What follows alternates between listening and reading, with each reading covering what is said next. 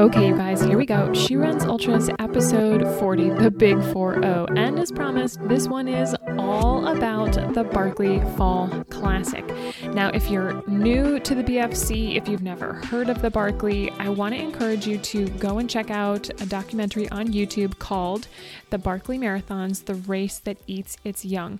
It will help to set up everything that I'm talking about here. It will help to really like paint the picture and give you, you know, a full understanding of the location and the race and the logistics and all of the stuff. So make sure you go check that out over on YouTube. So, in this episode, what I thought I would do is just kind of start out by giving you kind of an overview of the race, a little bit of the history, and then dive into some of the questions that I got from all of you guys over on Instagram, kind of about logistics, the course, the race, the gear, and all of this stuff. Like, how are you going to tackle this thing? So, first and foremost, like I said, this race is a version of the Barkley Marathon. So it's held in the same place, but there are a few differences that I'll get to in a second. But the whole race, the Barkleys, and the BFC came about when the race director and some of his friends were kind of discussing this prison break from Brushy Mountain State Penitentiary, which is adjacent to Frozen Head State Park.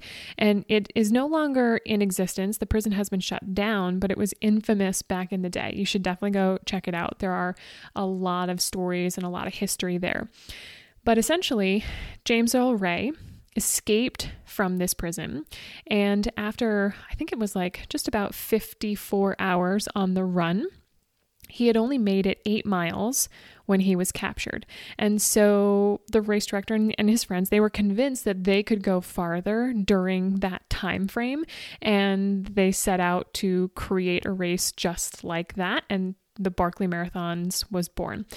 Um, so the BFC is a version of that, and it maintains some of the same kind of mystique and allure, but it's a little more controlled. So in the Big Barkley, you do loops of a course that is not marked, and you have a map, and you have to do it with GP um, w- without GPS. You have to map it, right? Uh, you have to use a compass, and in the BFC, we have a map there is a course, but it's not really marked like a traditional course. And the Barkley Marathons, those loops are advertised as 20 miles, but if you read race reports or talk to people who have done this race before, they would tell you that it's definitely more like 25 or 30 miles per lap versus the 20. So, details and information is a little loose, a little loose around the Barkleys and the BFC. So, you're kind of signing up for a bit of the unknown. So, some other points that are important about the BFC, like I mentioned, the race course is unknown distance and unknown elevation. Okay. The course changes every year. And unlike the Big Barkley, you get a map and you have a set start time. But I will say that the course map is pretty loose. it's kind of it's typically uh, printed on a piece of fabric that so that you can carry it with you, but it doesn't have a lot of detail. Let's just say that. And a lot of times you don't even know the course until the day before at packet pickup, or in the case of the 2020 race, the day of the race, like the morning that you got there at O Dark 30, they handed you the map. So the terrain is very similar to what you will see in that documentary. Um, unlike the Barkleys, there are actual aid stations but it's really just basic aid only, like water and maybe a couple snacks. It's not the traditional ultra aid station that you might be used to at some of these other races across the country. The other thing I should say is there aren't really a ton of course markings. So you'll have the map and uh, if you follow it, you should have no problems, but don't be expecting a lot of turn by turn on course directions. The other thing that is key to this race is that you're not allowed to wear GPS of any kind. So you're not allowed to wear a watch with GPS actively running.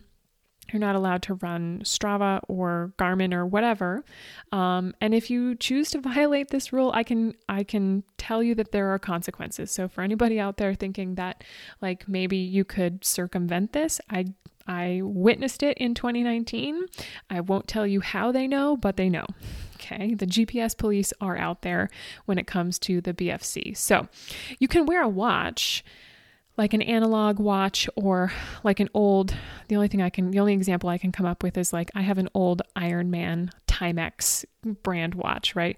No GPS technology at all. You can wear that. Um, but you can't wear like your Garmin or your Coros or whatever and just simply turn off the GPS functionality. They don't they don't allow that. So I guess like going back a little bit here, I threw my name into the lottery all the way back in 2018 with a few other friends for the BFC, never actually thinking that I would get in. I, I legitimately did not think that I would get in. So I was shocked when I feel like it was maybe two weeks, three weeks later when I got an email, and a few of my other friends also got the same email saying that we were in. And I can honestly say, without a doubt, that this is one of the toughest races that I have ever done. Um, Frozen Head is known for its extreme weather conditions, especially if you watch the documentary, you will see the flip or the switch. Now, I should mention that a Big Barkley takes place earlier in the year in the springtime, and BFC is obviously happening in September. So the weather isn't the same but the flip of the switch is very similar. Like it could rain at the drop of a hat, the temperature could rise or fall. It's very unpredictable. And there's a lot of wildlife. In particular, one kind that I don't like, and that is snakes. Now, I'm definitely not a fan, and the last time around, I didn't see any snakes, and I'm just going to go ahead and say it. I don't plan to see any this time either. I've heard reports, people around me were seeing them, like people that I know were just a few minutes ahead of me or a few minutes behind me, but luckily I did not have any wildlife encounters, knock on wood. So you might be wondering kind of what is my game plan what's my strategy for this race since you don't know how high you have to climb, how low you have to descend, how many actual miles you have to go, how many miles between aid stations. It's all kind of a crapshoot. And I'll let you in on my top secret strategy for this race. Are you ready? Probably should insert a drum roll here. My top secret strategy is to run, to run my ass off. That is the plan. the time cutoffs are kind of hardcore at this race, and in order to make it to where you need to be on time in order to continue, you have to run anything and everything, and I mean everything that you can. So I'm sure you guys were hoping for like a bigger, more involved race strategy, but that's what I'm going with. And I'm choosing not to wear a watch at all. I didn't do it last time. And by not wearing the watch, I really think that it helped me just to focus on what I needed to do, my super secret strategy just to run. Um, it helped me to do that as much and as hard as I could because I was not focused on, oh, what time is it now? What about now? What about now? What about now? Like it it just it allowed me to just pay attention to what's going around me mostly so I don't get lost because there are definite times when you're going to be with people and there'll be times when you're not with people. And if you're relying on others to navigate for you, that's a big problem. And if you're constantly paying attention to your watch for from a time perspective, that's also a problem. So I'm going to run sans watch as hard and as long and as fast as I can, okay? And as far as strategy goes, like that to me is the best way forward because when you don't know the course, it's really tough to strategize or break it down into segments. Like, I mean, I'm definitely going to just run from aid station to aid station, but I'm also really just going to pay attention to uh, what's in front of me right now, right? There's going to be ups, there's going to be downs. I can guarantee you there's going to be crawling. Uh, there's likely to be water. There's definitely sections where I'm going to be sliding on my butt. Um, so, really, the objective is tackle whatever is in front of you and then move on to the next thing as quickly and efficiently as you can and forget whatever you just did. like, whether it like some of it might be traumatizing and you just have to forget it and move on. So that's why my plan is just to run. All right, let's talk a little bit about race logistics and specifically what I'm wearing and what gear I'm using. So, the question of what you're going to wear to the BFC is an interesting one because you have to assume that anything you wear is just going to get totally trashed. And that's not an exaggeration. Um, between the rocks and the roots and the pricker bushes and just everything that you're going to encounter, you're going to want to choose your clothing wisely. Uh, last time around, I wore three quarter length leggings, compression tights that I had gotten at Target, I think, like a week before because I didn't want to trash any of my quote unquote good running stuff. And I can't say that that was the best decision because I really had never run with them before and they had some seams on the insides and the outsides of the legs that were uncomfortable, but I was so busy focusing on my strategy of just running that they didn't really bother me all that much. But I'm glad that I chose those versus my other clothes because they did get trashed and I didn't want that to happen with my other stuff. So this time around, I'm I think I'm going to wear just this short sleeve tech tee that I got from Target, uh, one that I've been running in for a while. It's lightly colored, so to help with any of the sun that's going to be there, you know, just the heat. I'm going to wear compression shorts, I think, versus the three quarter length leggings. Now, that's a risky decision given the course and all the things that I mentioned between the rocks and the shale and the pricker bushes and all that stuff, but I think I'm willing to sacrifice it because I'm concerned about the heat and trying to stay cool and even just having that extra little bit of fabric on my legs.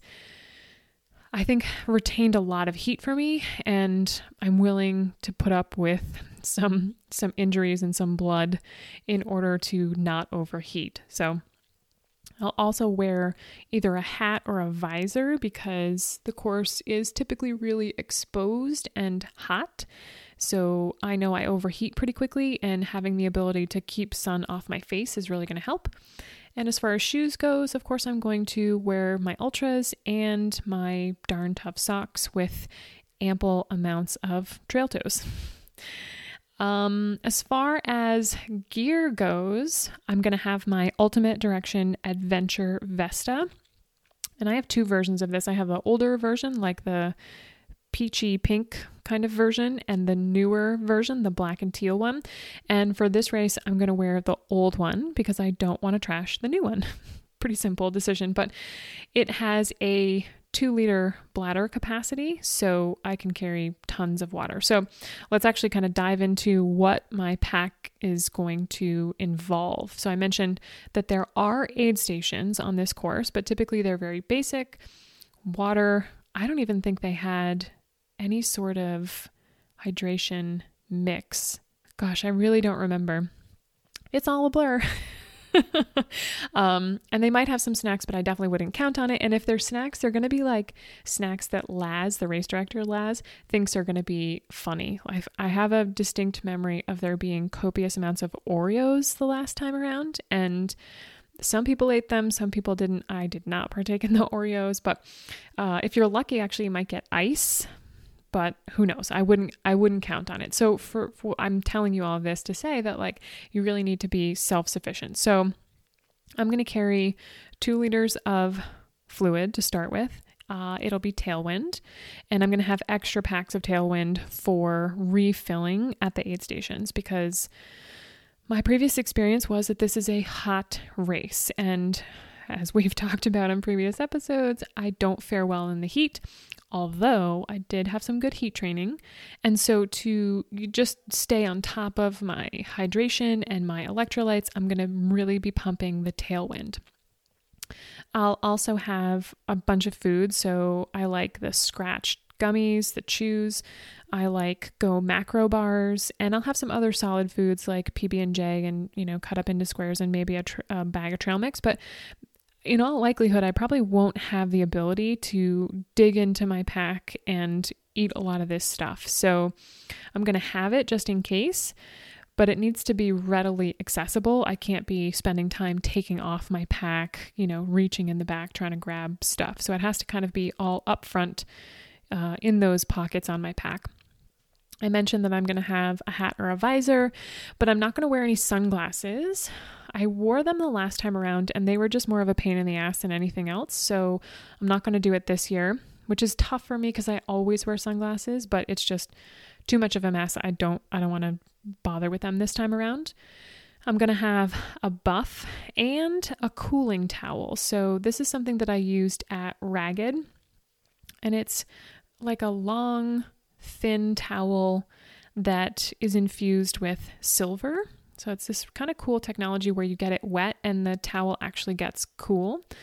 And I'm going to use that for, you know, any times when I might be in this open or exposed area. I'm going to try and get it wet at the aid stations and keep it at the ready for when I might need it. I'll also have extra socks, extra trail toes, that foot lubricant, and a headlamp and batteries in my pack.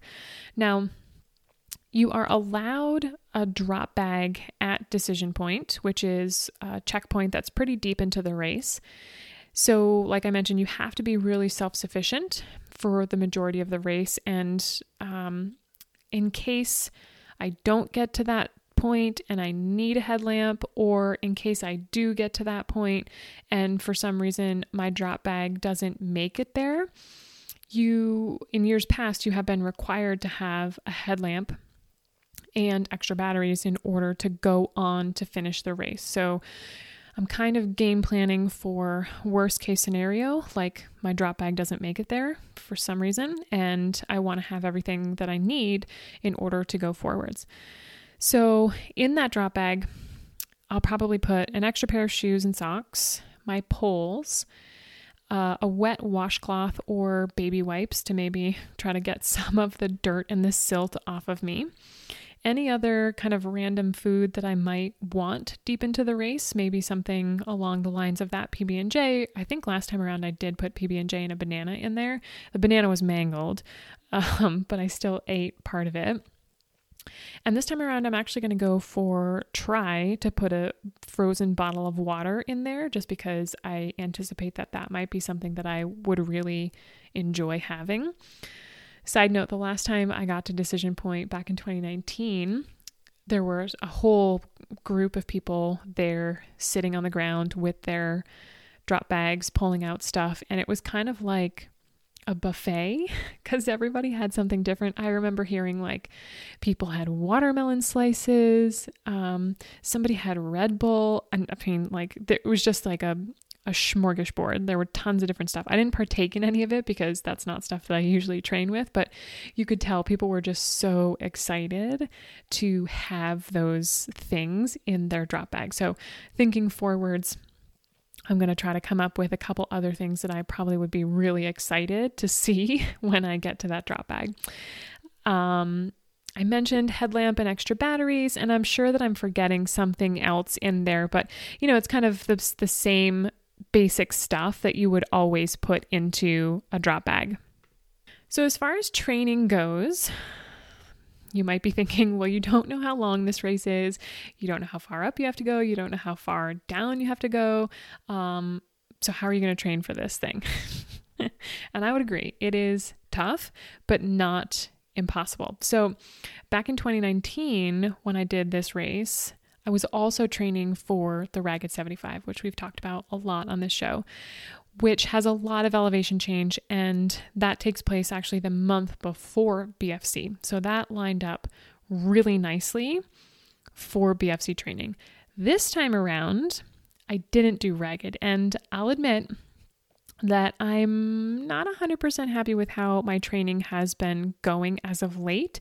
And as a result, I'm not as confident going into BFC this year as I would like to be. It pains me to say that because I always want to show up to a race feeling as confident as possible, but just that's just the way it is. It's just it's just how I'm feeling right now as I'm heading into that into the last, you know, 2 weeks of my taper right before I we hop in the car to drive down there. Now, I think it's normal when you're doing a race like this or you know any race for that matter, whether it's your first ultra, your farthest ultra or in maybe this case your hardest ultra from a time elevation perspective. I think it's normal to have some thoughts and doubts kind of like this, right? Kind of like I'm expressing. Maybe it falls more into line with have I done enough training? Have I done the right training?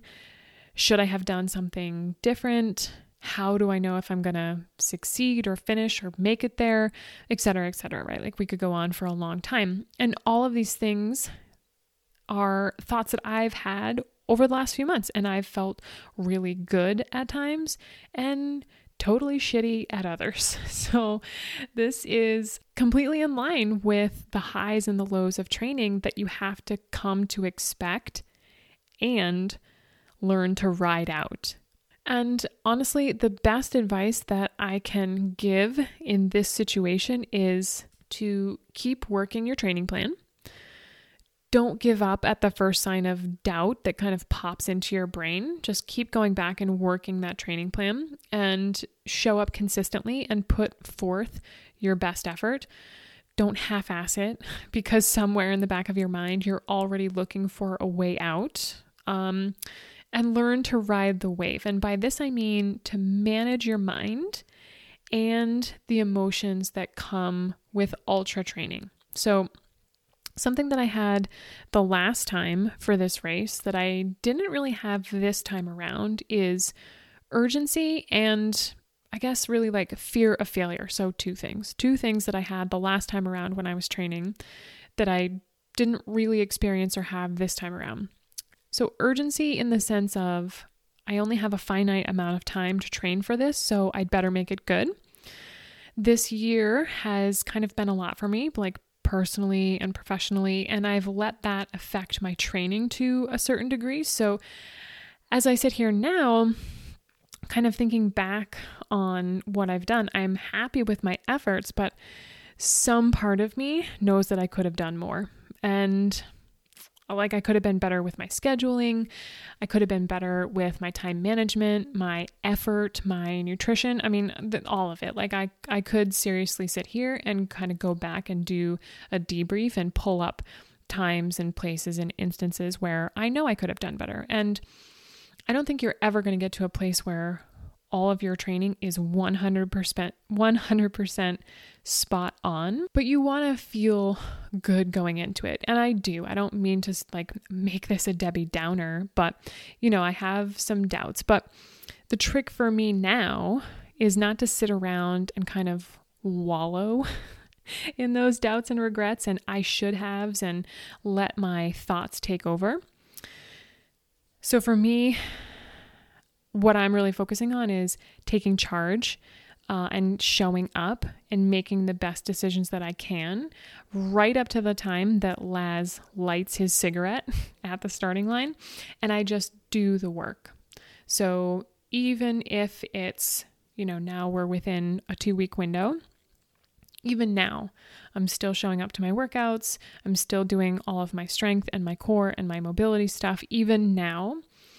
And I think it's common that we we go a little I'm going to use the term crazy in air quotes crazy during your taper. It's almost like stir crazy is really the term I should be using. And we go off the rails and we do things wildly different, or we stop doing things at all because we're not really sure how to handle these last couple of weeks.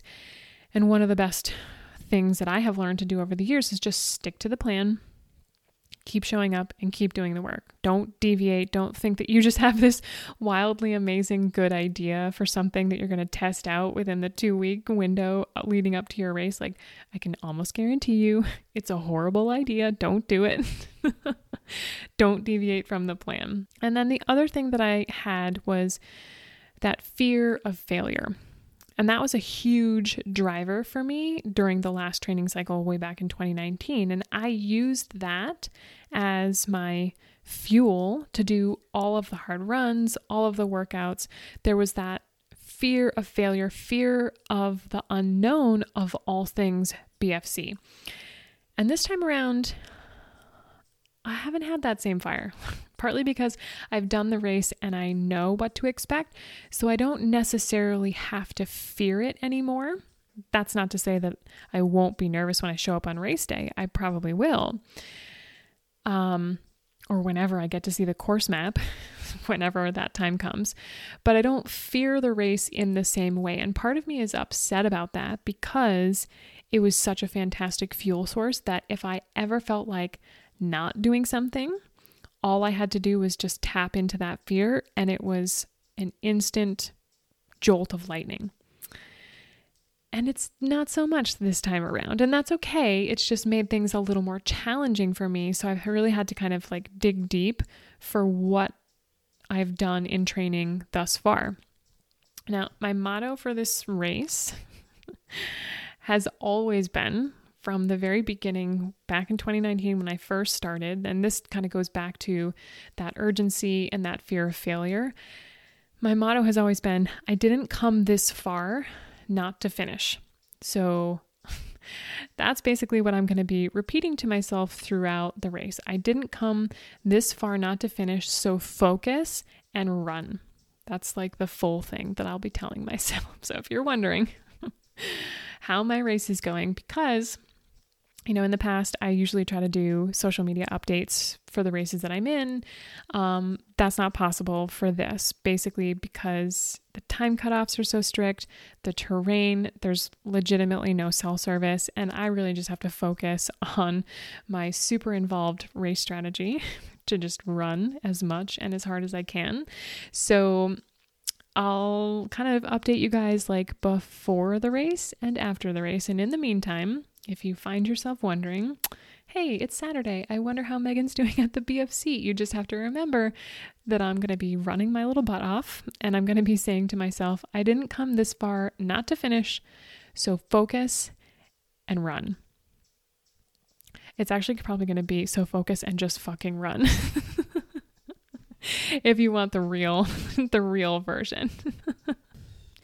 All right, you guys, that's all for this episode. Now, I'm going to go out on a limb and guess that for some of you, if you're like me, hearing about the BFC has piqued your interest in all of this craziness. So, if that's you, go check out the documentary that I mentioned at the beginning. And if you're still interested after watching that, then go throw your name into the lottery and see if you come up a winner for 2022. And if you do, then definitely let me know because then we can dish all things BFC offline. As I mentioned before, we're turning this race into a road trip, so I'll be away for the next couple of Fridays, but not to worry, I have banked a few episodes of the podcast so that you can still get your She Runs Ultras fix while we're gone. Now, before you go, I want to ask you one quick question.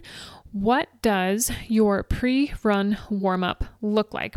I'm only asking because I've been posting my pre run warm ups, aka my shakedowns, in my Instagram stories, and a bunch of you have reached out with questions like, oh, I don't know, like, do you have set stretches that you do, or is it just kind of flow movements that feel good? What's the difference between this, what I'm sharing, and the stuff that my track or running coach has me doing? Um, people have asked how long should this sort of thing take, or how often should you do this, et cetera, et cetera. I think you get the point. So, Based on all of those questions, I decided that I'm going to do a special workshop all about shakedowns when I get back from vacation. So I'll answer all of those questions. We'll do a shakedown together live in real time, and then I'll actually teach you the key elements every shakedown should have and help you design your own shakedown based on your body. If you haven't already, head over to www.megan-gould.com forward slash shakedown drop your email address in there and I'll make sure that you're the first to know when registration for that workshop opens up. And I'll also send you a link to a shakedown that you can begin practicing in the meantime. So, again, go to my website, megan gould.com forward slash shakedown. And I'll actually put this link into the show notes too. And, you know, this little thing this addition of a daily shakedown to my training routine has made a huge difference in not only my running, but my kind of overall quality of life. So I'm really excited that you guys are seeing these, that you're asking questions about them, and I'm excited that I'm going to get to share it with you in this workshop. So go sign up get that link, start practicing your shakedown, and then do what I do film yourself, share it on social media, and then tag me so that I can see how it's going. All right, you guys, enjoy this beat, and I'll see you all soon.